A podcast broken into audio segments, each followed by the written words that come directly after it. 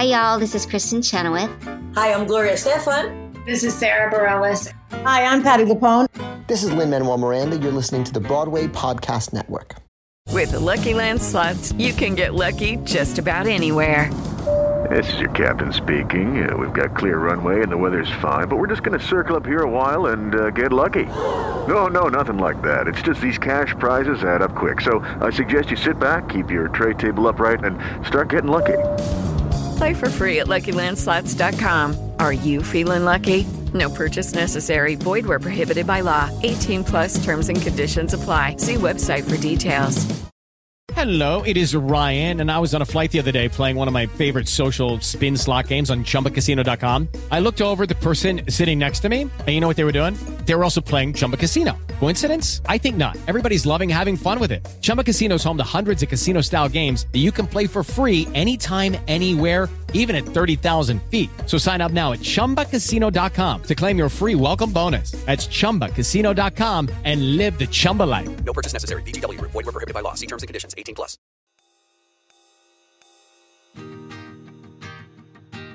Okay. I was like, I saw you dancing. I was Samantha was ready. dancing, y'all. She was getting ready. I was getting ready for the recorded. I'm like, has it started recording? and I'm just doing my dance, just getting in Yeah. the vibe. You know what I'm saying? You know what I'm yes, saying? yes, vibes. Hey, Jason. Hello, Samantha Dawn says hello. Hello, Hello, survivors. listeners. oh man, I wish I was in unison with you. Oh, it's okay. You said listeners. I said survivors. It's all right. Yes. Survivors. Our survivors out there. We're Um, silly welcome. today. We're silly today. We are silly. We had a good weekend. I think you know. I think we've we've been having a couple, tough couple weeks in general, and I feel like we needed a reset. This, you know, at least I did. I'm not going to speak for you, but uh, no, you're I right. needed a little reset. and, Yeah. You know. Um, so yes, welcome to Survivor a podcast in collaboration with Broadway World. Hey, Hey, happy June. This is coming out and it's going to be June, which is It's Pride Month. No sense. Happy Pride Month. Happy June. yes, The Tonys are happening. A lot's happening in June. yes, a lot is happening in June. June is busting out all over. Do you get it, Jason? yes, yes. Thank you. Yes. yeah. So, uh, what I was gonna say was, you know, we saw some theater. We did see some theater. You saw more theater than me, but I saw a little bit of theater. just a little bit. Yeah, and uh, I think maybe that's why I'm just feeling, you know, Good. a little recharged. Right. Mhm. That's the good thing about theater, man. The arts really, really are lifesavers. Truly, truly is. Mhm. Yeah. So we both saw Take Me Out. What'd you think? I so mm, okay. Um I didn't know much about this play uh, Oh. before I got it, before I bought a ticket. You know, I remember it was a revival. I knew about it was about baseball, and I knew it was about you know I knew the basics that it was about you know a, a black man that comes out um, as gay. You know, and that's why I, I got it. I was like, oh, I'm going to see the play. I'm going to see the support an LGBTQ story. Um, I love Jesse Williams, so I didn't know much about it. And I didn't want to know. I didn't really want to know, you know, too much about it. So I was pleasantly surprised at the story. It was shocking. I'm not even. I'm not talking about the nudity. I'm. I was. I, the nudity is one thing, right? But the play is shocking. Like I wasn't expecting. I just wasn't expecting a lot. You know, I was in the second row, and you know, it gets very intense. You know, I wasn't expecting it, It to get so, so intense and so dark. So uh, there was a lot of audible gasps from me and other people in the audience, and I was I'm a very vocal person when I see a show, but I wasn't in a second row. So I was like trying to like be like Jason, know, bring it down. Yeah, yeah, because you don't want your like reactions to get to the actors and the. But it was so shocking. It was shocking. Yeah, it the end so of Act. One, I, I I had no idea that was gonna happen. So I was just Mm. like, mouth was on the ground. Anyway, Yeah, yeah. I thought I yeah the same. I I really didn't know much about it. Um, shout out to Mike Heslin, our former guest. Uh, he was in town and he was like, "I really want to go see this show. Like, do you want to go?" And I was like, "Yeah, I'll go. I love going to theater." Um, but I didn't Mhm. know much about it either, and it was um shocking. Yeah, shocking play, but like so well acted. The acting was phenomenal. Je- shout out to Jesse Tyler Ferguson, who Oh yeah, really, really blew me away. the acting was phenomenal. Like, Phenomenal. and and, and obviously it's Broadway, right? So the acting needs to be phenomenal. but I think yeah. Yeah, yeah. I was like, well, just kidding, well, everyone. well, the expectation is there for it to be Yeah. phenomenal, right? Yeah, yeah, yeah. But um, I think, for, for example, Jesse Williams, he had this, he had this, this, uh, this, in- this inner kind of like uh, inner inner turmoil that you were seeing, and that was like kind of cracking as the play went on, but like it, it never fully cracked, which I thought was so beautiful to watch. And you had like Jesse Tyler Ferguson, who was just like, you know, he's him, right? He's he's him, but he was still a different character. Like I forgot I was watching him, right? But like he still had his like his Jesse Tyler Ferguson nuances there, right? But it was still Yeah. a different person. And uh, you know, the racist dude, holy shit. Which I want to say his name, so I have my playbill. But go That ahead when I look up his name. yeah, yeah. That scene in Act Two, like not to give any Mm. spoilers to anyone, the scene in Act Two in the uh, interrogation room, I guess, is what you would say Yes, when yes. it's Jesse Tyler Ferguson is not there. he is not in that scene. Um, that the levels, the build up, you feel sorry for the guy. What's his name? Michael Oberholtzer, right? He's Shane, right? From my Shane. memory. Yes, Shane, you yeah. feel sorry for Shane, and and and and, and, and to feel sorry for a character that's that horrible. I, I don't want to Yeah, say he's horrible, but he is horrible. But then you're like, is it his fault? Or there's like these levels of people in the world that like don't know any better, or is that an excuse? But that scene in Act Two, y'all, there's a scene in Act Two. I can't speak words today. I want to Y'all gotta get tickets to see this play. I don't. I don't know. I know. I know. If the, the tickets have gone up and like are selling out because of the whole nudity scandal. But y'all, it's a really. I was telling people it's a really great play. yeah And also, I also was like, oh, do we really need to play with like all men in it? Like originally, I was like, come on, it's like you know, 2022. We need more women. Like we need more female stories. But I was like, whatever. Yeah. Like I still want to see it. But I, I'm so happy I did. I'm so yeah. happy I saw that play. I was You so know- moved and so inspired to create. Like, that's the Yeah. great thing about art is like you feel so good after. I love when you're gassed up, Jason. I love when you're gassed up. I You know, like what's Coke. funny? Theater, right? yeah, seeing a good play. Like Yeah. I was literally like, I was, I was like, I'm gonna read a play. I'm gonna audition tomorrow. I don't know what audition for, but I'm gonna, like, I'm getting something. I'm Wait, I did something. the same thing. I literally reached out to my old acting coach and was like, Yeah. "Hey, I need to do some work." Yeah. Wait, so you know what you just said? You said, "Do we need to play with all men?" I didn't actually realize this, but it's directly across from POTUS, which is so fun because It is, but yeah. there's a play with all women and then a play with all Mhm. men. That's kind of dope. I love that. Yeah. I do love that. But we need more Um, women. More women more women in everything. More Thank women in government, more women in theater, more women in film. Like we need more women everywhere. Clapping. I yes. snaps to that. Um, yeah, so go get tickets to take me out. I also saw American Buffalo yesterday with my mother. Mm-hmm. So I feel like David Mamet plays nothing. There's Oh, not Dawn, shout out to Dawn. Um, nothing ever really like everything happens, but there's no like big thing that happens. There's no like big like plot. They're just like life. You're just looking at people and and hmm and I I really enjoyed that. My Bob was like, "What happened?" and I'm like, "It's just life, you know. It's just a, a normal day and a normal in these people's lives." Um, that play was so beautifully directed and well acted, and it's so tight. And, and I mean, and when I say tight, I mean it's like it's so good and tight. Like everything is good.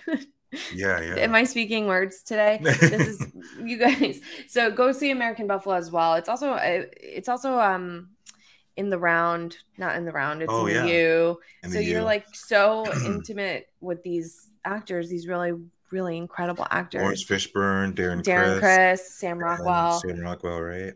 Yeah, and so you're heavy like, hitters are on Broadway this season. yeah, yeah, yeah, yeah. And you're just They're like, like, on them. You're like on these actors, and it, it was really great. And the set and the props um in the American Buffalo is so detailed and incredible. Mm. I literally was watching this. I was like, damn, the crew, the cleanup, the reset of the stage. Oh There's yeah. so many moving parts to Yeah. this set.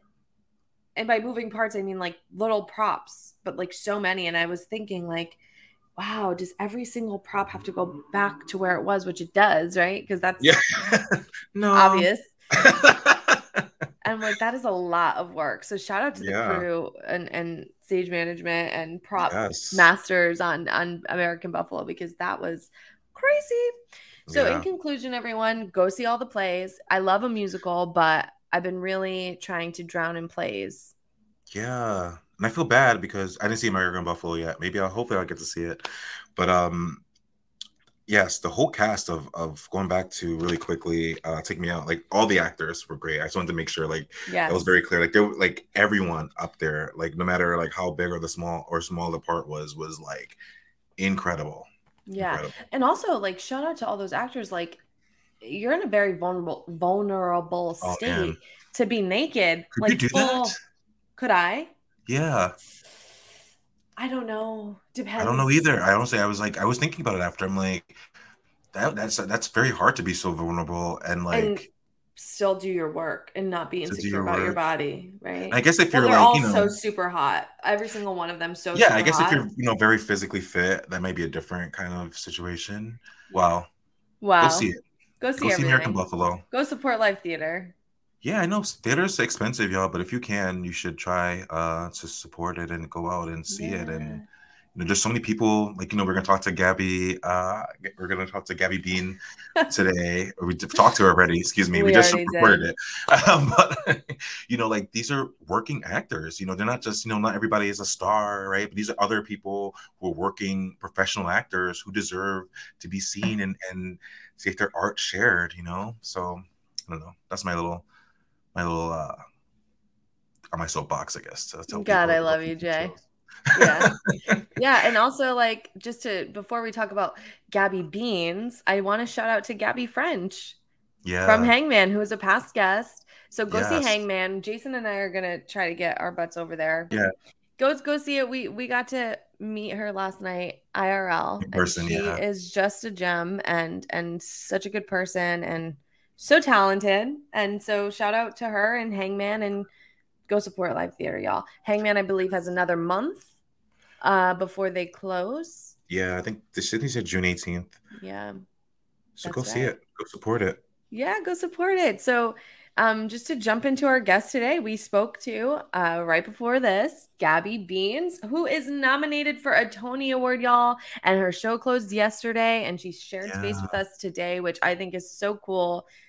You know, typically I would feel like an actor who just did this huge run for this like beast of a show. It's three hour long play. Like, would be like, uh, I'm just closing my show. Like, I need a beat. She was Yeah. like, nope, I'm here. I'm ready. Let's talk. Let's do the thing. She's amazing. She gave some, like, she just gave so much, like, Yeah. so much. I'm like, how are you so focused and so open and so generous with your time after closing a show on Broadway, like, Yeah. yesterday? Yeah. I don't know. I love, I love people like that. And I think I we've been people. so fortunate. Yeah. yeah We've been so fortunate to get to meet and and talk to all these really like beautiful spirits going back to anastasia right like how wonderful and how fortunate are we to be able to share space with these people Right. And I feel like we learned so much from our guests as I was well. taking notes girl i'm like well i'm taking mental notes you're not going to be typing while we're but i'm like oh yes oh yes Oh, yes. Oh, need to do- yes. yes, that's happening next yes yes yes yes, yes, yes, yes, yes. anyway should we do a bio Yeah, I'll kick it off. Yes please Just kidding. Gabby Beans is an actor, writer, and filmmaker based in the great city of New York. She completed her BA at Columbia University, double majoring in neuroscience and theater, and master's in classical acting from the London Academy of Music and Dramatic Art. Yes. Mhm. Some of her recent TV credits include HBO's Succession, CBS, The Good Fight, Netflix, House of Cards, and Showtime's Ray Donovan. Yep. Some of her past theater credits include Anatomy of a Suicide at the Atlantic Theater Company, Mary Seacole at LCT3 Lincoln Center Theater, Girls at Yale Repertory Theater, and The Wolves, which she received the Helen Hayes Award for Outstanding Ensemble in a Play at Studio Theater in DC. Wow. She recently played Sabina in Lincoln Center Theater's Broadway revival of The Skin of Our Teeth, for which she received a nomination for the Drama League's Distinguished Performance Award and a Tony Award nomination. Tony Award nomination. Wow. What did How I just incredible do? is that? Yeah, it is incredible. hmm So you guys enjoy Gabby. Get a notepad if you're if you're driving. Pull over. Get a notepad. You want to take these notes. notes. Listen to her. Yeah. She has some good freaking nuggets of wisdom that you need She to like nuggets. Yeah, get those nuggets. Wait, Jason, before we uh, let everyone listen to her episode, can you do the housekeeping? Yes. Oh, um, yes. So if you uh, would like to leave us a review on Apple Podcasts, we would love that. Uh, reviews help us Love it. for people to see our, you know, get to hear our podcast, right? So anywhere, anywhere you listen to it, whether Apple Podcasts or Spotify or, you know, Podbean, feel free to leave us a review. Five stars if if, if you can. If you think we deserve it. Yeah, yeah. But if you don't, just drop five stars. Doesn't hurt. yeah, come on. It's June. Happy It's Pride, Pride Month. Happy Pride Yeah. Month. Boom. Okay, guys, enjoy Gabby. Hi, Gabby. Hello. Hello. How Welcome, welcome. You know what? I'm living, I'm laughing, and I'm loving. Hey, that's that. all we can do sometimes, you know? Mhm, mhm. That's it. So happy Memorial Day. We're recording this on Memorial Day. Indeed. Indeed, indeed. Thank you for coming onto the show and sharing space with us. We're so happy to have you. Also, your show just closed last night. It sure did. And here we are all together the next day. And you still got up for us. Thank you. Yeah. No, I mean it's it it was it was obvious, you know, closing a show is always like very bittersweet. And it was Mhm. nice to have this, you know what I mean, to to have something to jump into right the next day. So I'm happy to be here. Oh, Oh, thank did- you. Did you guys do anything for closing? Did you guys have like a little closing party? We did. I mean, there was a lot of like doing a show during COVID times is its own special experience of life. And I think it was just beautiful. You know, we had a lot of people out because of COVID, and it was a huge blessing that we were able to close the show with our complete company. Oh, that's So, amazing. Everyone was feeling really excited and celebratory. We did a little toast in the um, lobby of the Vivian Beaumont Theater where we do the show, did the show. And then afterwards, we had to, we went to the pier on um, right off of 64th Street, right by the Hudson, and just nice. ate burgers and hung out. And it was really, really nice.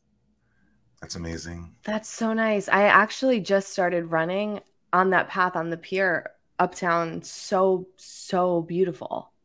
It's so beautiful. I'd never been there before. Usually I'm just like on the West Side Highway going downtown, going past all those big buildings. And I never Yeah. knew that there was this incor- like gorgeous park down there. Yeah, it's like a little kept secret, I think. Because Mhm. I and then there's like little cafes and tables. I'm yeah. like, well, who knew? Oh yeah. It's gorgeous. It's a vibe. I was like, well, you know, when you work at Lincoln Center, you don't really want to leave because it's like, wow, like the Yeah. plaza, all the Yeah. art. Wow, here we are. We're artists.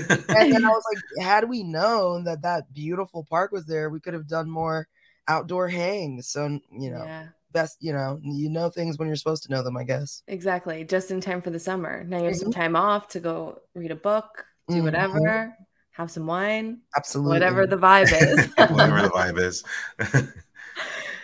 you want to kick it off, Jay? well, I, I was gonna say I want to start with a little temperature check, but she said, Gabby, you said you're living, you're laughing, you're loving. So I I love that personally. it's true. Because it's Feels such a great. Yeah, 'cause I was gonna say it's just like a weird time in our country, and then also with the show closing. But you have this incredible uh, honor, I'm- I'm gonna say, the, of the Tony nomination. So I just wanted to check in and see how you were feeling and you know how you were taking that all in in general. You know, so I mean, I feel so grateful and so honored. I, I never ex- like this whole experience of doing the skin of our teeth has been a embarrassment of riches in terms of my experience. When I auditioned for the show, I didn't think I would I, I didn't think in a million years I would get it because it's such a big part. It's such an incredible part. And I was like, there's no way that they're gonna like cast someone who's not famous in this role. And then getting the role was like, like incredible and then waiting to see if we would actually be able to do the production because you know the covid of it all you don't really know if things will go through and then being able to do the rehearsals getting through previews getting to open the show that in and of itself would have been the biggest blessing of my creative life and then on top of that to be recognized by the community it's just it's all gravy you know It's all gravy. What did you say to kick this off? You said it was an embarrassment of riches. mm-hmm, I love that. mm-hmm. It's like everything happening. I imagine you're like, wait, what? Sometimes it's like such an outer body experience when you're when you think about things happening and and success in your art and then it happens, you're like, wait, where am I? I feel like that sometimes. I'm like, wait, what happened? like it makes no sense. Yeah, and eh, the it's it's a little bit incomprehensible, but it's also like really delicious and enjoyable just to go along for the ride and to accept what's coming to you. And I think as actors, like we are uniquely positioned in life to be to make friends with like the mystery and the unknowing of it all. And I and and and and when these kinds of things come up, it's just like you just have to enjoy it and you have to not take it too seriously, but but just go along for the ride. That's amazing. yeah. Thank yeah. you for sharing all of that. Um, so I do just want to jump in. So you're you're you just closed the show. You're having this great success. You're going to the Tonys as a Mm-hmm. nominee, but you know we imagine that we weren't always here at this point. So do you Oh, no. have a survival job that got you here that you could share a story from, or a job that has positively impacted where you're at right now in your career? So I have had so many jobs. I have had so many survival jobs. Um, so just to begin with, when I first got out of grad school, I got my, you know, I when I was in grad school, so I went to grad school for acting right after undergrad, which meant that yeah. I didn't know anything about life. Um, and so in grad school, I remember, you know, I knew I wanted to come back to New York. I went to grad school in London, and oh, wow. um, I always knew New York was where it was supposed to be. Mm. And I was like, you know what? I'm so just a little bit about me. I went, I- I didn't study acting in undergrad. I I studied neuroscience and theater. I was a double major, but like really my path that I was pursuing with great intensity was the path of going to medical school, becoming a psychiatrist, and doing um, psychiatric research. So I worked in a lab for three years in college. I was pre med, and I and I did a lot of student theater, and and that was clearly where my passion was. But you know, I felt a lot of filial duty. I was like, listen, I gotta get a serious job, and Yeah. um, and then in my senior year, I was kind of like, I don't know if I can actually, um, I don't know if I can actually like. Basically, I had this awareness that I could either white knuckle it through the whole medical thing, or I could actually try to do what I wanted to do, which was act. So I instead of going to med school, I applied to grad school. Luckily, got into LAMDA. Went to LAMDA. Boom. So at LAMDA, I'm like, okay, I'm going back to New York your girl's not gonna wait tables. For some reason, I had this weird ego around. Like I was like, I, I don't want to be that New York City actor. yeah. And I will say right now, I was foolish, and that was a lot of ego and a lot of inexperience. Of course, the first job, survival job I have, that I am so grateful for because who knows what else I would have been doing otherwise was Mhm. working in my classmates' sister's restaurant. And so I was Oh, able wow. to, to serve at her restaurant. And it's actually really hard sometimes to get a good New York City serving job because That's it's right. competitive out here. Yeah. And so I Mm-hmm. was really thankful for that because I learned like how to do that job, how to be in hospitality, whatever. And then right out of grad school, I had like five jobs. Like I was doing that. I was I was waiting tables at this place in Harlem called Row House. I was tutoring the SAT, so I was helping oh um, my high school students prepare for their SATs. I was doing freelance video editing for my friend who had a podcast and would pay me a little bit here and there to like help um do video editing for the video content for Mhm. his comic book website. I was like the door person at my friend William's um, art gallery because my friend William was the events person at this art- art gallery called the Eighth Floor, and so I would be the person with the clipboard being like, "Are you on the list?" That's oh my fun. god, you sound Right. like me. Yeah, that's like Jason's main survival job. So you know that being Yeah. the the door guardian. I was like, I did catering. I worked for this catering company, and I I bartended. Um, I've done it all.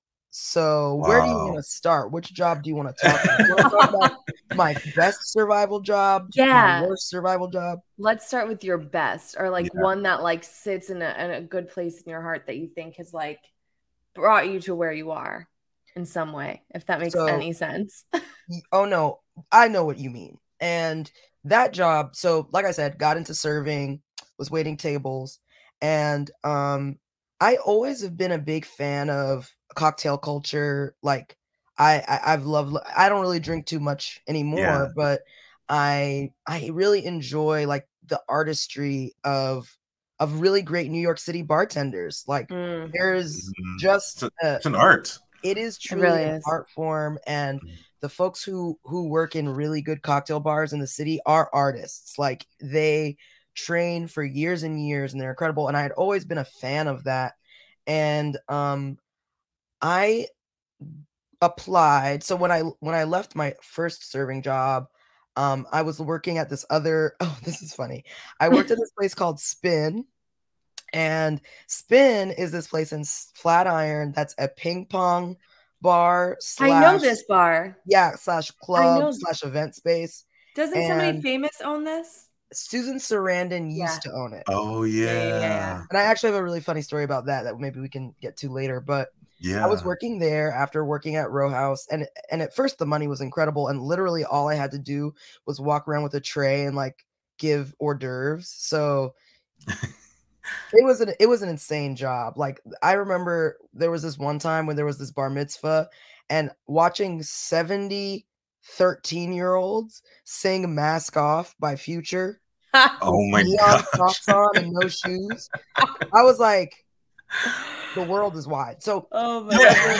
that job ran its course and i was like i want to get a serving job where i can work three days a week make enough money to feel comfortable and um and actually like be providing a service that i am passionate about and so i applied to work at this place called Raines Law Room at the william hotel which is a really really incredible um cocktail bar in midtown and luckily, Meaghan Dorman, who's the bar director there, decided to take me on. And that was my job, my like main job for like three years. Shout out to her. Um, and it was fantastic. Like the bartenders are so knowledgeable. I learned so much about spirit, different spirits, about the artist, the art of cocktail making.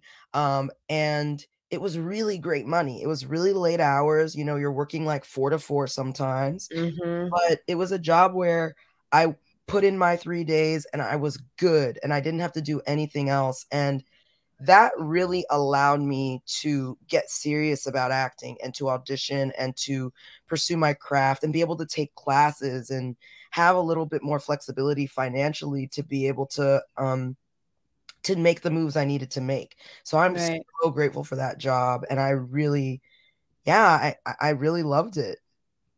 That sounds incredible, and to have that opportunity to like, okay, I'm gonna work these three days. I'm gonna be, I'm gonna be good, and I can devote my time to to working on it, right? To working on what you're there to do. That's Mhm. incredible. Not everyone has that luxury, so that's Yeah. that's really awesome. Oftentimes, I feel like actors get so um like stuck in their survival jobs and, and consumed by them that Mhm. they lose what they're meant Set out to like do. what their intention is. Thank you, Jason. I couldn't speak words. yeah i mean here like, like let's just put it out there like new york is so expensive it is difficult it, it- it is like the the barrier to entry of having like just an okay material existence is so much higher than Oh, many yeah. other places in the world let alone the states Mhm. and so when you're coming here to be an artist it is actually like, you know, when I speak to students or whatever, one thing I tell them is find a survival job that you don't hate and that will make sure that you cover your bases. Now, that's easier said than done, but it is possible and it might take a little bit of time. Like getting that job, I wouldn't have been able to get that job if I hadn't had previous serving experience other places and felt really like a strong server. Um, Yeah. which goes outside of the hospitality industry might be like, what? Like, what do you mean a strong server? But it's actually like a you know, like the the job I was working was three different rooms, and you have to be good at that. You have to be good at like putting on a, a smiley face for really demanding people for like 10 hours and knowing Mhm. every component of every cocktail. Like it is a Mhm. skill. And um and I will say also like I was really I really benefited from having, you know, Meaghan Dorman, who I mentioned, who gave me the job, to this day comes to see me in shows.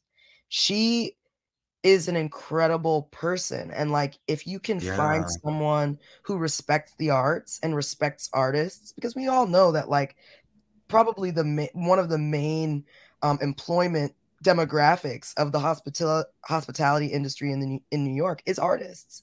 And Yeah. if you can find someone who actually respects art and who understands that you will be there to do your job, but that your passion is something else and who will foster that passion, then Yeah. you will have such an easier time of it. Because I knew I could always come to her, I could always come to my managers and say, look, like I have a really important audition tomorrow. Can we try to switch my shift up? Or um, I need to leave early tonight. Mhm. Like go to my and I could go to my bartenders and go to my car, uh, my you know the my coworkers and be like, can one of y'all just watch the floor for the last two hours of the shift so I can go home and do this audition?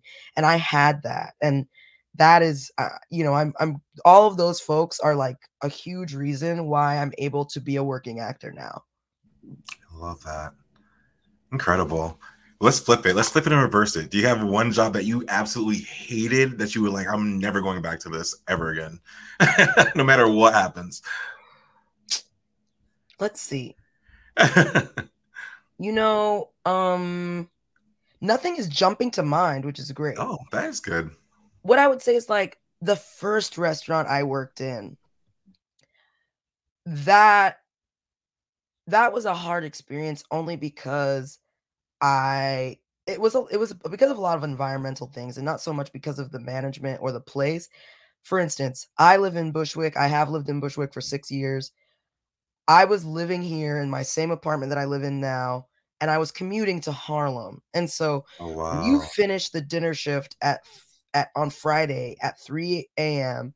Take the A train to Broadway Junction, switch to the J, get home around 4:30, then have to wake up around 7 to go in for brunch the next day. No. You're not going to enjoy your life too much. no. No. and also, So- those trains are not running like correct at that hour. 1000%. And you know, I would say that that was a that was a scenario in which he- here's another little nuance that I noticed working in the hospitality industry. You will have if you like it it helps in the hospitality industry to like food and to like drinks and to have an interest in it. Yeah. Part A. Part B. There are people who get into opening bars and restaurants as a business, and there are people who get into opening bars and restaurants as a business and also because they have a strong passion for the product that they're providing. It is a lot harder to work at a place where the product and the experience are not at the forefront of what you are doing as a teammate of that establishment. So, what I mean by that is when you're trying to upsell someone and you know that like what you're upselling isn't actually that much of an upsell when you're there to purely make money for the business and you're not actually feeling fully invested in the experience you're providing that's hard on your soul because if you're like me Mhm. like i try to be an integrous person i don't Oh, feel right like you know trying to get as much money extract as much money from people on an experience that I don't fully believe in. And so that's that was kind of hard about that job. It's like it's a demanding job and you don't really fully like feel great about the experience providing. So that's what I love Mhm. about working. You know, I also worked at this bar called Patent Pending, who my friend Alec runs. And when you work at places that at the forefront like they're trying to do something really cool and that everyone there actually really cares about what they're doing and feels passionate about it and that's their vocation it's so much easier to work in that environment so that's why For the first restaurant i worked at wasn't the best experience because it was really tough you know experientially and then also i was like i don't know if this is a spot where people feel like passionate about what they're doing Yeah. Wow. That's really awesome that you like had that and recognized that because I feel like a lot of people don't.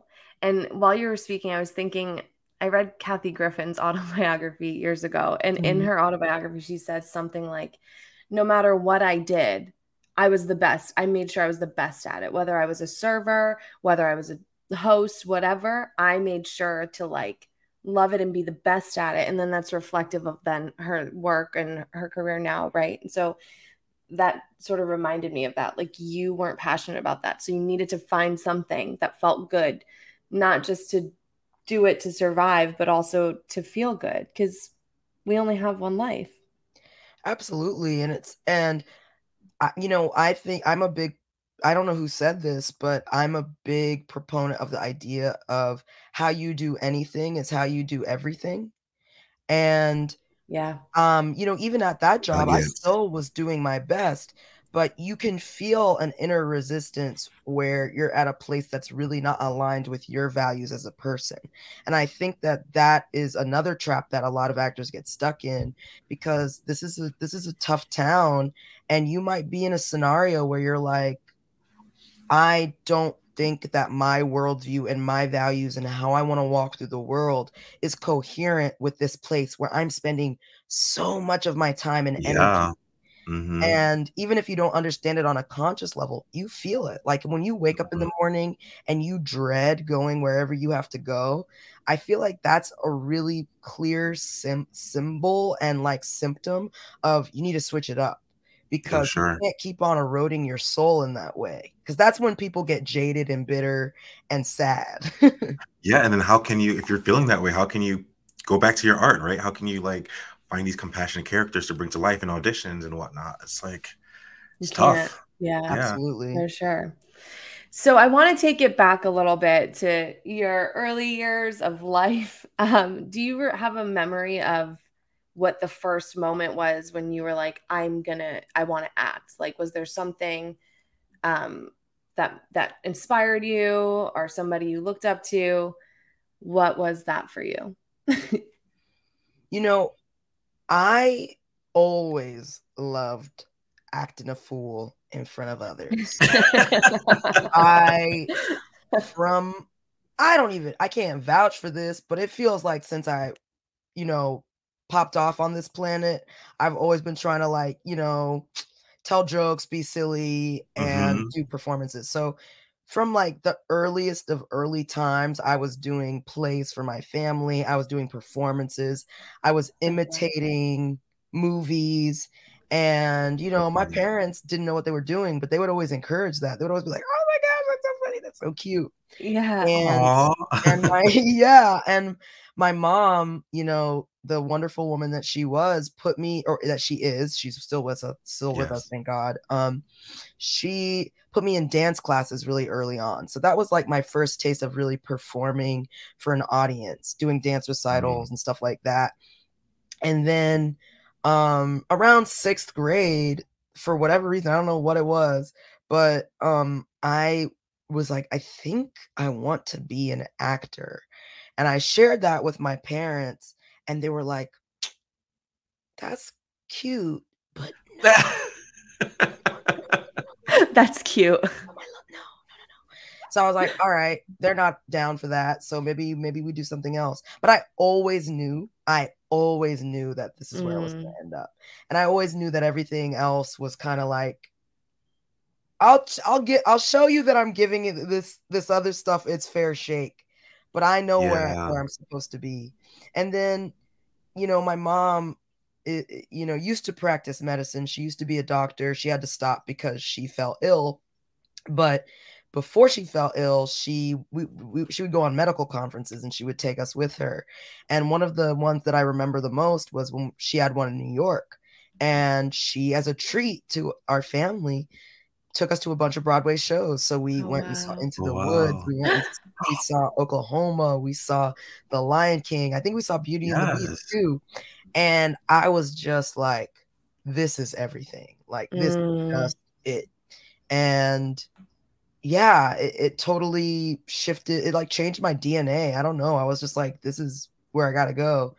And um, and then in high school, like I did school plays and stuff, and I had this really incredible drama teacher named jo- Joe Riley, who is just an incredible scholar and artist of her in her own right. And she would just have us engaging with this really incredible stuff. Like she had us reading Sarah Kane in high school. Yes. and like and you know I, I went to high school in germany and she would organize like theater trips to london so we would go like but the school would pay for us to go to london and um we went to see shows at the national theater so i saw fiona shaw do mother courage and i saw incredible physical theater and all this like awesome stuff so i had a lot of really beautiful formative experiences that made me deeply fall in love with the theater That's amazing. And I'm so happy that your parents cultivated that for you. I mean, they did. They did cultivate it, yeah. but then they weren't happy with what they cultivated. Yeah. Oh, Hopefully yeah. yeah. now they're like, okay, That's what I was just gonna say. I think now they're probably like, No, my yeah. dad's Yeah. on board. Mom's still working on it. Still kind of like, you know, you could always go to medical school, and I'm like, you know what? That is accurate. I could always go to medical school. That's but mom, I'm also nominated for a Tony. So yeah, I think I don't know. I think I don't know what it will have to be. I think I'll have to meet Russell Crowe for her to like care because Russell Crowe is her celebrity crush. You know, Oh, like when I was a oh. kid, we would watch Gladiator all the time. I'm like, why does mom like watching Gladiator? Yeah. because she loves Russell Crowe. And then I was like, oh, I know why mom likes watching Gladiator. yeah, we'll just have to That's get you an acting gig with Russell Crowe, and then she'll yeah, sign we're gonna manifest or I could that. just accost him if I see him somewhere and be like, "Oh, dude, please do this for me. Yeah. No. Okay, I have a two-part question because we have a lot of younger people who listen to our podcast, a lot of artists that are or actors that are just starting out. Um, do you have can you just describe the audition process for Skin of Our Teeth? And do you have any like audition rituals that you that you do? Ooh, audition rituals, do I? Yeah. Um, Mm. Well, the audition for Skin of Our Teeth came through my agent. Um, you know, you get an email, and at that time, uh, they were doing the auditions on Zoom. So I got the material, I got the play, and um, I read the play, and I was like, "What is this?" Because it was a crazy play. But I There's a lot of saw time the part, and I was like, "This part." Say what? Is that a lot of time traveling, right? Or like Uh, you could. It's it's less time traveling and more like time is collapsed into this mm, kind of liminal moment where it's both 1950s to 1920s America slash the Ice Age slash the Civil War. It's it the, the play was each it was like an anthology TV show. Like each act kind of takes place in a different temporal moment in American history, but was also chronicling these like uh prehistoric prehistoric moments of um of of environmental and social collapse but it's also a comedy. So you can imagine reading that it's like whoa what's going on here? Um but yeah like so it's less of a ritual for me i don't have any like well maybe i do but the main thing that i think uh, that i've learned in auditioning is like i've learned how to prepare so that i feel good in the room. And what that means for me is like if you it's for a play reading the play as many times as possible as i as before i get in the room the whole play. Mm, um because i find that when you when you start just reading the sides you can get locked into half baked ideas about the who the character is and what their function in the story is.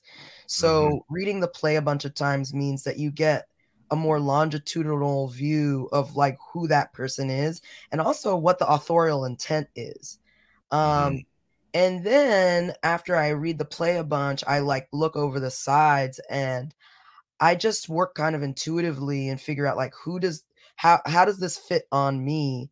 Who do I know? Who have I seen that excites me? That kind of will offer a way in to this person. And um, I'm a person who usually like I, I like to know my lines. I li- like for Mm, theater, I think it's less important to be off book for auditions. Mm. Um, and if I'm ever in a spot where I'm like, I'm more focused on learning the lines than making cool choices about this material, then I'll just stop and be like, stop trying to learn the lines. But if you have enough time, and luckily for this audition, I had a pretty good amount of lead in time, I try to know it as well as I can, have the pages in hand just in case. And um, before I go into the room or the Zoom room or real room, whatever it is, Yeah. try to do some deep breathing and tell myself like I'm here to present what what I what excites me about this material. And however they react to that is the way they're supposed to react to it. And if they like my take, that's cool. And if they don't like that take, it means I'm not the right person. And um, there's this actress, Denise Gough, who did People, Places, and Things. Do you guys know about her? She also did um, Angels in America, and she's a huge hero Oh. for me Yeah. and she has this philosophy about auditioning that is that I just recently learned about, but is like a complete game changer. Mhm. And what she said is like, when you audition, yes, you're auditioning for the creative team, but you're also auditioning for the character. The character is waiting in the ether, waiting for the right body, the right Wow. performer to bring them into this material plane. And so you're think about your relationship to them more so than you're thinking about your relationship to anyone else. And if you are the right person for them, there's nothing you could do in the room. There's nothing you could fumble to to make for them to choose you because they pick you. And so I'm like, I love that idea. So That's am- yeah. That's yeah, that's a really cool way to look at it. yeah so when you you know when you get an audition and you feel sort of like protective over the character that's when i know i'm on to something because i'm like oh there's something in me that's connecting with this person and that wants to be elicited through me so it might just be through auditions and callbacks or it might be in the full production and the full project but that's the exciting that that makes like auditioning a little bit more exciting and a little bit less scary for me Yeah, for sure. I love that. That I makes think- total sense. Yeah, that's amazing. Um, I know we've talked a bit about your Tony nomination, but I want to talk a little bit more about it and and what that was like. Like what how are you feeling about it? What was it like hearing your name? Did you wake up and watch the nominations or you were like I'm going to sleep and wake up and see what's happening? I mean, first of all, I'm going to say, well, so it's interesting, right? Like, n- when you do a show on Broadway, which is this is my Broadway debut. Whoa. you know, Incredible. you- you- thank you. Um, people come up to you and like tell you about the performance, and a lot of people were telling me, you know, you're going to get nominated for a Tony. Now, in my chills. Which way? Say what? I just got chills when you said that. Thank you. Well, good. but but but the thing is is like I I really just couldn't take that too seriously because I was like in my mind what that translated to was you really liked the performance and you thought I did a Mm. good job. And so that's as far as I went with it. I was like because I'm I'm not a very awards oriented person. Like Right. my acting goals are not to like be an EGOT. like my, my acting goals are like to be able to pay my bills and do consistently good work and Mhm. work with really, really great writers and directors and artists. So I hear this and I'm like, that's very cool that they think that this is a Tony award winning performance or Tony nomination performance performance. Um, so then, you know, people around you start to like, so like Tony's like, is this gonna happen? Like, you know what I mean? They're sort of yeah. You know, gently tiptoeing around the idea. And I'm like, I don't know. And honestly, I don't care. Yeah. and It's about the work for um, you, right? Say what? It's about the work. It's about the work. You it's know, you're about like the doing work. this I, work. I I I have not been on stage in two week two years, and Mhm. I'm just that's what I'm there for, and that's what I'm focused on doing the show. And so then like there was some announcement around like where I would be categorized, I guess, and I saw that and I was like, all right.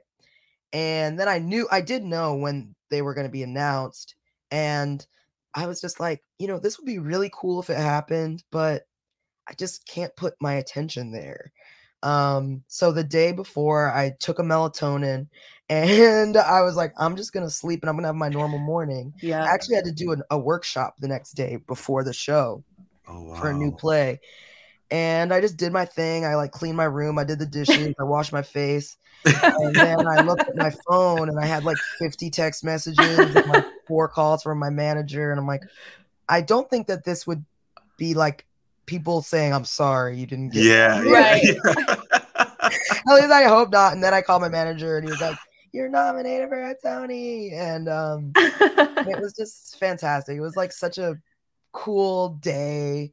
It was really nice. So many people saying congratulations. It was just really sweet. And I was like, okay, cool. Like, and then I was more even more excited when I found out like our director Lileana was nominated. yeah. That a like ton of the designers, I think pretty much all, most of the designers were nominated for Tony yeah. and um and it was just cool that like our show that we had put so much work into and like care about so much was like being acknowledged in this way Yeah. Wow. You're like, I washed my face. Well, Just here's a normal thing. day. here's the thing like i am about like in my artistic path like i i'm about my personal relationship to my creative energy and i don't want my relationship with my creative energy to be dis- defined by anything outside of myself and my mm-hmm. collaborators so it's actually kind of like a spiritual practice for me to not be too attached to any of the results of anything I do. Because I think it's really like especially with theater when it's a live art form and you are being in space and in communion with people it's really like important to be pure about that and know that that interaction is the most important aspect of what of your work. So I'm not trying to say that I'm not grateful and that I don't love it and that I'm not psyched because I'm all of those things.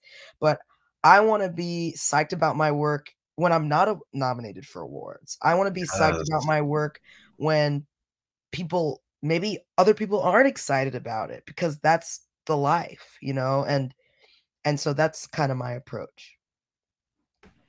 You're You so better cool. preach. Yeah. I know. I'm like, we need more artists like you who are just like pure, right? You're doing it for the art at the end of the day. Like, exactly. Nothing else. But, but like also like we're on the survival job you know this is your, your podcast is like awesome because what i think is important is that you have to like this this life can be really difficult and and it's really important that like the thing that you love most about doing this job is actually doing the job is Right. actually like reading scripts and learning lines and being in the room and thinking Mhm. about the character and I think Yeah. like for me, centering that means that I can feel really grounded and like actually kind of chill about other stuff happening. Right. Right. Th- that is, I think, why we love this podcast because we do it for the work and for the way it makes us feel. And sometimes that means after a gig, having to do another survival job Mhm. because because we want that opportunity to come again. And sometimes there is a beat. And and to your point earlier, you want you will your goals are to pay your bills from your work. Sometimes we have to pay our bills and and and do whatever that I can't speak words today, you guys. Sometimes we have to pay our bills, and whatever that means to then do the work and do the art, that's what it means. and it has to be your priority, right? Like I'm going to share this. Last year, I was working a serving job at the end of last year because I had funded a short film that I produced. It went way over budget. Your girl needed to pay off her credit card. And and I was and luckily my friend Alec, who's the head bartender at this place called Patent Pending, I was like, dude, like can I come work for you for a couple months? And he was like, absolutely. And I was able to go back to do that. And, you know, after not having worked a quote unquote survival job for uh, for a few years, my ego was flaring up a little bit because I was like, wow, like it, it you know you can you can you can really f- make yourself suffer a lot by telling stories about where you should be when and and when is and, and like what you should and shouldn't be doing and the fact of the matter is is like to be able to work and to be able to provide for yourself in any capacity is a huge blessing and i'm so true. grateful that like whenever acting is slow i can always call up meaghan i can call up any of my friends at one of these fabulous cocktail bars and be like hey can i do a couple months you know what i mean on the floor Yeah, yeah. and make sure that things are covered and you can't have ego about that because Mm-mm. you know it that it is what it is and speaking of like doing the job so that you can do the job Yeah. um we, we talked about spin and susan sarandon so my first tv gig with my now manager bernard who i've been with, with for many years was on ray donovan and um and my scene was with susan sarandon and so in the morning i went to this incre- this this loft in Tribeca that I think was owned by the one of the founders of AOL, which means it's one of like wow. those lofts. There was a Yeah. rock climbing wall in his living room. I was just like, this is Okay. some other level of, Yeah. of wealth. yeah. and so I do my scene with Susan Sarandon, and it was really cool. She was really cool. That night, I went back to sp- to spin and was slanging hors d'oeuvres. Yes. That's the life. Wow. I love that story. yeah. Yeah. Because it is. It is the life. hmm One second. Jason used to say, like, when we were serving together, what did you say, Jay, when you were like on set one day? You're like, damn, yesterday I had my own trailer. Yeah. Today I'm serving margaritas. Yeah. My, when I booked that co-star for Mr. Robot, I was like, oh my gosh, like this is Oh, that's awesome. incredible, you know. But then you're like, oh, okay, that was just one day, you know, and you're back to doing the work, so I can have more opportunities on set again, you know. Yeah. So Mhm. And you Shout out just to gotta, like, Susan let it Sarandon. happen, you know? Yeah. Oh, so sorry. I didn't. I interrupted you. That's okay. I talk over everyone all the time. I just was saying shout out to Susan Sarandon. That's right. So shout out to a politically active, incredible actress, Queen. yeah. Queen. Well, that's so funny because that's gonna be kind of my next question. Did you read our Google Doc? I was gonna say you've worked alongside like Robin Wright and Mandy Patinkin and Susan Sarandon, among others. Do you still get? Do you, I'm not saying do you still? Do, do you get nervous when you are on set with these like kind of legendary other actors, or like do you feel prepared enough always that you're like, I got this. I don't care who I'm acting alongside. Like I know what I'm doing. I think I feel well. I used to for sure. I was super scared on that set. Mm. But what you got to do is you got to just tell yourself, I'm here for a reason. And especially if you book a role opposite someone like that, it means that a lot of people had to say yes to you. Because if you're if you're acting opposite the number 1 or the number 2 on a show, it means that a lot of people who have a lot of decision making power had faith in you. And even if you don't have faith in yourself, you just got to tell yourself, they believe I'm supposed to be here, so I need to act as if I belong here, even if I don't believe it. Fake it till you make it is great advice. Um, Yes. but another thing I will say is when you're working with a really, really incredible actor, you can actually be way more at ease because um, Jessica Hecht, who's an incredible actress, I watched a master class with her once, and she gave this advice, which I totally agree with. Is when you're working with like a really, really heavy hitter, your especially with film and TV, your Mhm. job is just to listen. Your job is Mm. to be is to listen and to be as present with them as possible. You don't have to come up with ideas. They will br- give you so much that if you just react naturally to what they're giving you, you're going to be golden. So if anyone out there is like booked a job and and you see and you get there on the day and you see that you're going to be acting so like opposite someone who you really admire just know all you have to do is be there with them because those actors on that level are giving so much just by their presence that if you just respond to that naturally you'll you'll be great. And also just know like one thing i i tell myself is just be prepared. And also um meet everyone like you're meeting them you know like you're actually meeting them put aside what you know about them and, and about their career and just know that in that moment you're coworkers and Wow. and if you can just meet them on that day like a normal Yeah. person you'll be fine like Because they are normal people at the end of the day. a thousand percent We're all just people. humans. yeah. Yeah. and like we it's weird because we have these parasocial parasocial relationships with with people who are um very famous in our industry but if you can put that aside like you'll be fine. Like okay so i have to tell the story. So um Please.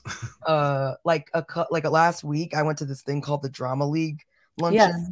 and um and it's a very cool and crazy event but they like have like certain seatings of who you're sitting next to. So they line you up and then you sort of parade into this ballroom and then you sit and eat lunch in front of a bunch of people and it's very cool. And um so they're lining up me up and um the person they seat me next to is none other than miss Patti LuPone and wow. I nearly soiled myself. I was Yeah. like, this is this is some next level stuff. Not to mention that the other people who are well, actually, let me just say this. So the seating was so there was a podium. It was Billy Crystal, Patti LuPone, me, Dee Dee O'Connell, and LaChanze. That was just one side of the Wow. podium. I'm not gonna keep on name dropping, but yeah. anyway, um, so in that moment, I I got really scared because I was like, I have been watching you my whole life. You are perhaps one of the most, like, if not the most, one of the most beloved and honored Broadway performers and performers in general alive and around Yes, right now. yes. Mhm. And I was just like, you know what? You just got to meet her just right now in this moment. And so I, I, you know, I went up to her and I was just like, Patti, it's really cool that I'm going to be able to have lunch next to you. And she was like, oh, yeah. And we talked and she shared like her own insecurities about industry events and stuff like that. And I was just like, it was just really reassuring that someone of her stature and immense talent and grace would still feel a little bit of nerves ar- a- about being in certain rooms. So wow. the nerves are normal and you just gotta, you know, know that you're supposed to be there and, and meet people where they are. Thank you for that. Yeah. Patti LuPone. I do I want to share a story with you. So my my roommate was actually at that lunch. Um my email keeps going off. I hope you guys don't hear it. Mm-mm. Great. Um, so my roommate was at that lunch and I was telling him how we're gonna have you on the show. He loves Shoshana Bean. Like he is a Shoshana Bean head. He was like, Oh my god, she made a funny joke about you did about the beans all being. Oh yeah, it was a three bean salad. It was me. Three beans. It was Shoshana Bean. It was Beanie Feldstein. I could I couldn't not. I was like, I was just psyched that ni- neither of them stole my joke. I was, sitting there, I was like, oh, I gotta make this joke, and then I was, you know, I had to say the beans representation moment on the- on the Yes. stage. It was great. It was great to be there with those very the three prolific- bean salad. yeah, I was there. You know, they. I'm trying to just get up to that bean. Like they're they were they, they walked so I could run. You know what I mean? Yeah. Like I those that. beans really they Those got out beans. So that I could bring some more honor to the bean name. Oh, I love that. Um, Um, so I don't. I I can't remember if we told you that we end every episode with a game. I think I did, and if we didn't, if I didn't, then surprise. We end every episode with a fun game. But before we do that, we do have one more question for you. Thank you for sharing this space with us. You have spit so much wisdom already. Um, but we do want to end with asking you do you have any advice that you'd like to share with some of our listeners or aspiring artists that you've maybe received from somebody else or advice that you would like to share on your own For sure. I mean, um, oh, I, I think the main thing is like there are gonna be a lot of different opinions that folks give you as a young actor or as an actor at the beginning of their career um, about how to make it work, how to get opportunities, how to move forward so that you can work more and more and more. A lot of like business related stuff around like reach how to reach out, how to have a website, how to have this, that, and the third. All of that is very important. But I want to say the most important thing is listening to this like podcast. You know what I mean? And- what I mean by that is figuring out how to have a life that doesn't suck outside of your acting career. You need to make sure that you have friends that that support you and that Yeah. who light up when you walk into the room who who you know like my friends have all all of them when th- this tony nomination come out we're all like we knew it Mm. and i didn't know it but they knew it and my whole you know whenever i've had doubts and those are going to happen when you have the dark nights of the soul and you're like i don't know if i can do this crazy career you need to have the people around you who are going to say we believe in you. You are talented. Your artistic val your your artistic point of view matters. And that we're going to who are going to lift you up in those times of difficulty. You need to have a job where you don't absolutely hate going in every day. Mm. you need to to do things outside of this work and outside of trying to get auditions and whatever that really feed you as a person because that's what allows you that when you get in the job you can be open in the room you can be vulnerable you can be compassionate and you can be truly expressive. Because if you're not you know uh um Lauryn Hill said it how you gonna win if you ain't right within? You know what i mean? Like yes, yes. like you gotta do that. So my biggest advice is find like be relentless in your search for what feeds you not only as an artist but as a person. And foster that and cherish that and make sure that your bases are covered as as who you are aside from all of your aspirations and, and your creative wants. And um and just practice as much as you can. Like if you if you're not at the point where you're um getting a lot of auditions do self tape practice like find someone and just do it. If because like the main thing with auditions is the you got to get the reps in. If you the more you do it the easier it becomes. So if you're not necessarily at a place where you're getting a couple auditions a week do your best to just like stay in class if you can afford it. Um or find or if you can't st- do that um find a friend and sh- shoot a scene from a show you like every week and do your take on it. Whatever you can just to feel like you're an artist aside from when you get the per- permission to be an artist Mm. is is is is really key Gabby, that's Thank you. amazing. You got me tearing up, girl. Oh. I love that. Yeah. I just feel like I know you're ready for some reason. Like I don't know. hey listen, Um, we're all on the same crazy ball of whatever it is the, The earth ball. is, we all know each other We're on this crazy ball. Mhm. Exactly. I you one more thing? Because I. I feel bad. I don't want to take up too much more of your time, but I Sure. know that you made a, a short film that you talked about very, very briefly. And I'm, you know, I'm all about like I started a film festival and like I do film as well. Amazing. I think it's so important for He's um, amazing. thank you. But um, I just think it's so important for us to highlight women filmmakers, especially black female filmmakers. So if you want to talk about your short film, maybe where we can watch it or like before. Absolutely. So, Yeah. um, so the short is currently out to festivals, so we'll see where it ends up premiering. But Mhm. it's a short that I wrote, um, and that was directed by a buddy of mine, George Nicholas, and um, and it's a short that so living. This is this I think this is on brand for this podcast. Living in New York, you got roommates. Some are good, some are bad. I had a bad two year run where I had some horrible, horrible roommates. And so I decided, as a way to purge that experience from my being, to make a film from the perspective of an amalgamation of a character that's an amalgamation of my two worst roommates. Oh, so boy. we go through a night in this man's life as he is locked out of his apartment, and we see him go through Bushwick and and and sort of uh, ignore that like the home he's trying to get to is actually the home in all the people in the neighborhood that he is neglecting to meet on a human level. So it's a sort of a dark comedy about sort of a douchebag who is uh, missing the point. And and so yeah, so it's it's um you know I, I'm excited about seeing where it goes and If there's more news, I'll let you know. Yeah.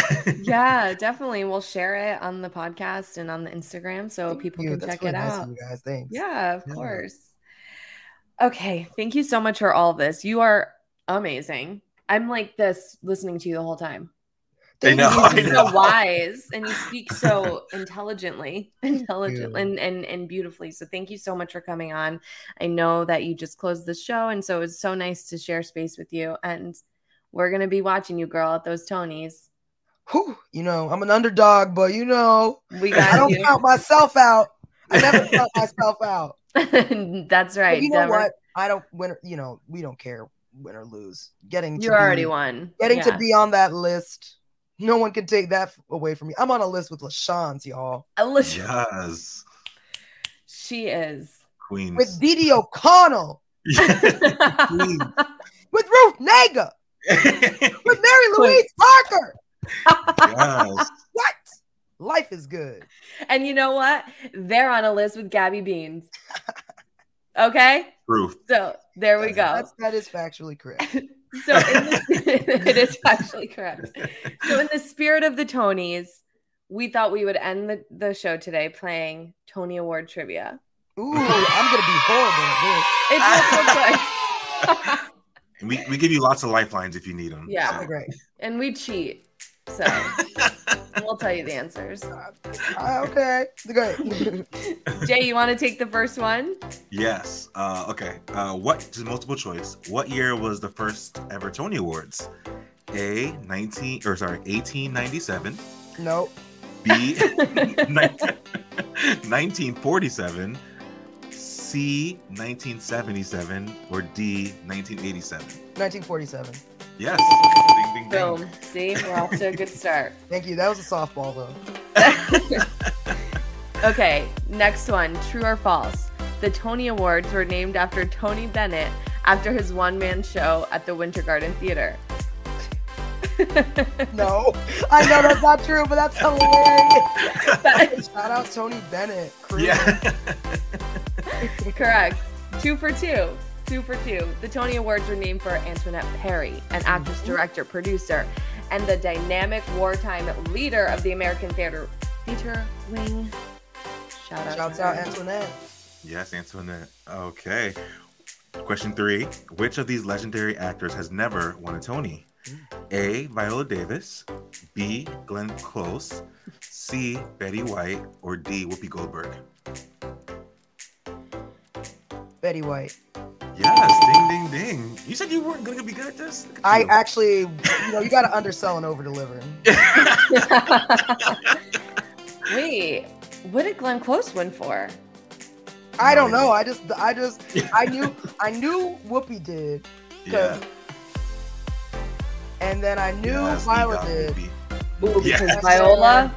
and I, Ooh. and I, and I know, I, I just, I, I- yeah, I, I, that was kind of, that was kind of just my gut. Yeah. One of my favorite things to do is watch the clip of Viola at the Tonys when they used to when when the when the plays used to do monologues when the plays used to do monologues they would perform. Ooh, it's one of my favorite clips to watch. Oh, I'm gonna watch that right after we get off. Oh, I think so. I think as well. I will as well. Yeah, I mean, talk about a powerhouse. Yeah. Jason, sorry to go off topic, but Jason was just telling me before we got on here that she is getting shit for for The that first- new show. It's making Yeah, me the first, mad. yeah, the first what? The first ladies, first ladies. oh, her for because she of her depiction of Michelle Obama. Yeah, but I was watching. I just started watching it last night, and I thought I was like, why are they like coming for her? I don't. Nobody needs to be coming after Viola ever. By the way, Listen, in this Yeah. day and age, you could get come after for like people just want to come after folks. But true. It's true. and she she's the you know she does not deserve it. But like hmm I I'm gonna I'm I'm, I'm excited to watch her work, and no, nothing can take away the fact that she is one of the most incredible actresses of our time. Literally of all and time. then I was gonna, yeah. and I was about to be like, and people, like I know her, but I feel like I do. I Oh, watch I'm gonna be like, her. you know her? That's amazing. Call her up, Viola. It's like put her on. yeah, literally. Okay, back to the game. We have one more question, then a bonus, but you're killing it. Okay, true or false? Slave Play had the most Tony nominations for a play ever with 12. I think that's true. Ding ding ding. Yeah. Yeah. And then they didn't give them any. Any. Ugh, we were just talking one. about that last night. Yeah. We were talking about that last Yeah, that was that was that's. Wild. yeah. Shocking. Lots to unpack there. we don't I have time mean, for a lot to unpack, so not really a quick fire fun game. Yeah. Yes. We can do a follow up episode. yeah. But shouts out to that whole team because they did that. That was an incredible piece. Yeah. It really was. And for the bonus, which you don't need because you already got 100, but let's go for over 100. Skin of Our Teeth has how many Tony nominations this year? Six! Yes! Wow. The show is currently nominated for six Tony 2022 Tony Awards, including Best Direction of a Play, Best Sound Design of a Play, Best Lighting Design of a Play, right. Best Costume Design of a Play. Best Scenic Design of a Play, and Best Performance by an Actress in a Leading Role of a Play. Hey, hey, hey, hey, hey, hey, hey, hey. Dean. It Yeah. Yay! Wow, Con- you really killed that game. I'm, I'm really. I Proud of know, you. right? Really Well, see, the reason I thought I was going to do bad is because at the press event for the Tonys, they were asking me like all these questions, like, if you were a musical lyric, who would you be? I'm like, bro, I forgot all the musicals I ever saw. Like, You or like they were like, musical lyric. you could like, what's your favorite Broadway show from history? And I'm like, I have only basic answers. So I was really, I was like, I was really scared. I'm You're like, uh. I'm an off Broadway child, okay? Like that's where I came up. You want to ask me about off Broadway? I'm there. Yeah. If you were a musical lyric, what would you be? That's an interesting question. Yeah. We're gonna ask that for our next our next guest. Yeah, I think Yeah, we'll you can steal torture that. someone else with that one. Yeah, I think we. Yeah. I think we will. oh my gosh, that's funny. Thank you so much for coming on. I know we've said thank you a million times, but thank you, thank you, thank you, thank you, thank you, thank you. This was amazing. I can't wait for everyone to hear this episode. I think it's a good one. I think it's a good one. Thank you. You're welcome. You're welcome. You're welcome. You're welcome. You're welcome. This was really fun. Thanks for having me on, y'all. It's an oh. honor oh that you would even deem my opinions worthy of being shared with your audience. Thank you. Do you want to drop your socials so people can follow you if they're not following But you of course, already? but of course. So on Instagram, I'm at Gabby Beans. Gabby, unfortunately, with one B. G. I Uh, noticed that. yeah, because there's another Gabby Beans who is a Scottish marine biologist Oh who, wow. beat, who beat me to the punch for the Gabby Beans on Instagram. But so I'm Gabby Beans, one B in the Gabby, and then on Twitter I'm at Buy Any Beans. Ooh. Love a Love pun. Yes. Love a pun. And if y'all are tuning in because you're a Gabby fan and you don't follow us, follow us at Survival Jobs Pod on Instagram and Twitter, and on Facebook at Survival Jobs of Podcast. Follow my boy Jason at Jason A. Coombs Oh, I gotta And follow me? y'all. at Sammy Toots. Yes, girl. Yes. Well, thank you. Thank you everybody for tuning in. Thanks, y'all. Thanks, everybody. I hope this was helpful. Yeah.